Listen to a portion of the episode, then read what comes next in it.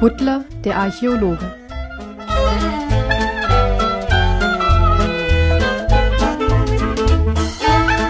Kapitel 18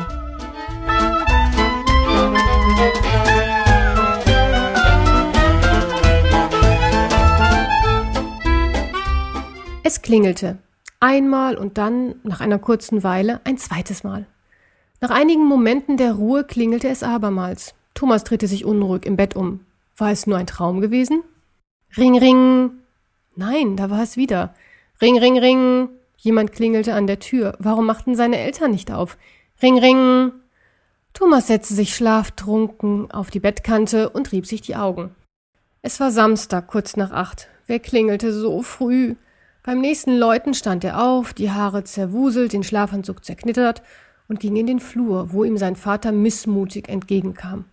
Auch er war durch das Klingeln geweckt worden und stand barfuß im Pyjama da. Ring, ring. Wer ist das? fragte Thomas. Ich weiß es nicht, sagte sein Vater und lächelte ihn an. Komm, lass uns nachschauen, wer uns so dringend sehen möchte. Thomas ging zur Wohnungstür und drückte langsam die Klinke herunter. Als er die Tür einen Spalt breit öffnete, schlug ihm ein Blitzlichtgewitter entgegen. Fotoapparate klickten wild und Thomas musste die Hände vor die Augen halten, um nicht allzu sehr geblendet zu werden. Vor ihm standen mindestens 20 Reporter. Einige hatten große Fotoapparate in den Händen, andere ein Mikrofon. Weiter hinten konnte Thomas sogar ein Fernsehteam erkennen. Thomas war so verwirrt von diesem Trubel, dass er den Mann, der direkt vor ihm stand, beinahe übersehen hätte. Es war Briefträger Schmitz, der ihm, seit er sich erinnern konnte, die Post brachte.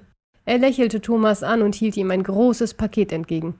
Mit lauter Stimme, so dass ihn jeder der Reporter hören konnte, fragte er bist du Thomas, wohnhaft im Landweg 3? Was sollte die Frage? Briefträger Schmitz kannte ihn doch seit Jahren und wusste genau, wer er war. Verblüfft antwortete Thomas Ja, da bin ich. Dann ist dieses Paket hier für dich, sagte Briefträger Schmitz wieder mit theatralisch lauter Stimme. Unter dem erneut einsetzenden Blitzlichtgewitter übergab er Thomas das Paket. Als Thomas das Paket nehmen wollte, hielt der Briefträger es noch einige Sekunden länger als nötig fest, damit alle Reporter den Moment der Übergabe auf einem Foto festhalten konnten. Thomas stand mit offenem Mund, das Paket in beiden Händen haltend, vor seinem Briefträger und starrte ihn mit großen Augen an. Und dann sagte Briefträger Schmitz endlich, doch in seiner normalen Stimme zu Thomas, das ist das teuerste Paket, das jemals versendet wurde. Schau, jeder noch so kleine Fleck ist mit einer Briefmarke zugeklebt. Die Leute von der Presse sind hier, weil sie wissen wollen, wem ein solches Paket geschickt wird. Du bist bald berühmt und wirst in das Guinness-Buch der Rekorde aufgenommen werden. Thomas blickte ungläubig auf das Paket in seinen Händen. Ja, es stimmte. Briefmarken über Briefmarken waren auf den Karton geklebt. Aber es waren keine, die Thomas jemals vorher gesehen hatte. Er konnte noch nicht einmal ihre Schrift lesen. Sie schien aus einem Fernland zu stammen. Wir wissen zwar nicht, was in dem Paket ist, aber es muss sehr wertvoll sein, sagte der Briefträger. Willst du nicht nachsehen, was drinnen ist? Die Reporter hielten den Atem an. Das war der Moment, auf den sie alle gewartet hatten. Was würde in dem Paket sein? Diamanten, Gold oder ein besonders wertvolles Kunstwerk? Würde es Thomas vor ihren Augen öffnen? Nein, nicht hier, sagte der Vater in die Stille hinein und wollte Thomas zurück in die Wohnung ziehen. Doch es war zu spät. Thomas hatte den Karton bereits an der Oberseite aufgerissen und klappte nun den Deckel auf. Die Reporter starrten gebannt auf den kleinen Jungen mit dem großen Paket in den Händen. Thomas blickte neugierig in den Karton. Erst schien er erschrocken oder aber zumindest sehr überrascht zu sein.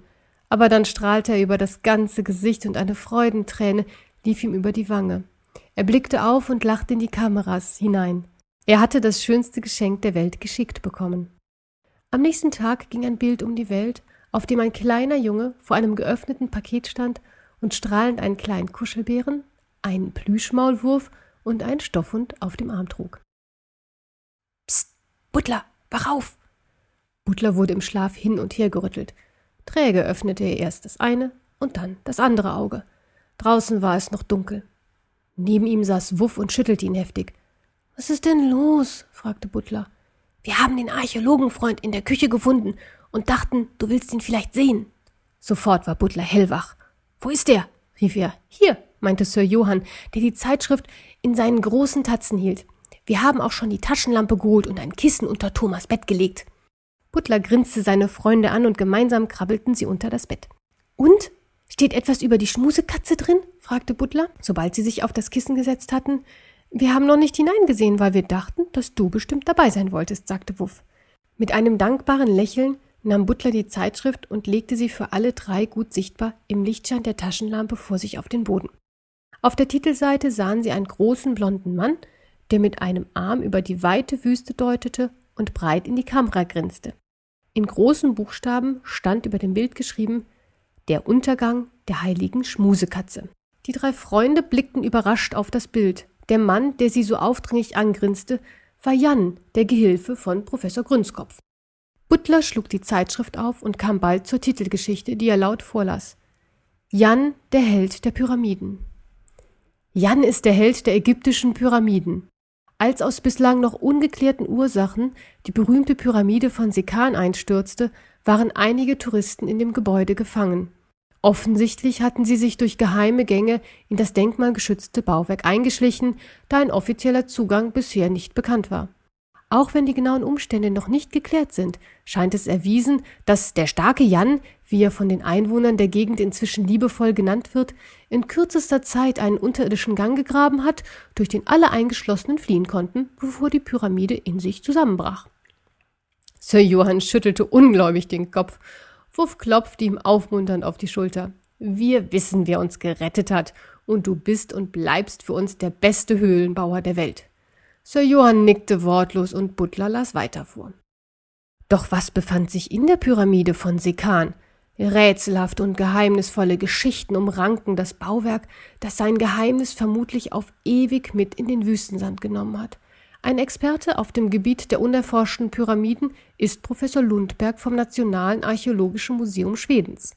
Nach seinen Angaben barg die Pyramide von Sekan das Grab des für seine Grausamkeit bekannten chinesischen Kaisers Li Yong. Von einem Hofdiener des Kaisers ist eine in Stein geschlagene Schrift gefunden worden, die jedoch nur teilweise entziffert werden konnte, weil es keinen Gelehrten gibt, der diese alte Sprache beherrscht. Die Inschrift befindet sich auf einem bisher kaum beachteten Stein im Nationalen Archäologischen Museum Schwedens in Stockholm. Die entzifferten Teile der Inschrift lassen vermuten, dass etwas Beängstigendes und Geheimnisvolles mit in das Grab gegeben wurde. Es handelte sich um das Abbild einer Katze, die der Kaiser vermutlich als Schmusekatze diente. Leider ist es nun nicht mehr möglich, das Geheimnis der sogenannten heiligen Schmusekatze zu lüften. Butler seufzte auf. Sollte er Professor Lundberg seine Übersetzung der Inschrift schicken und ihm die wahre Geschichte der Schmusekatze schildern?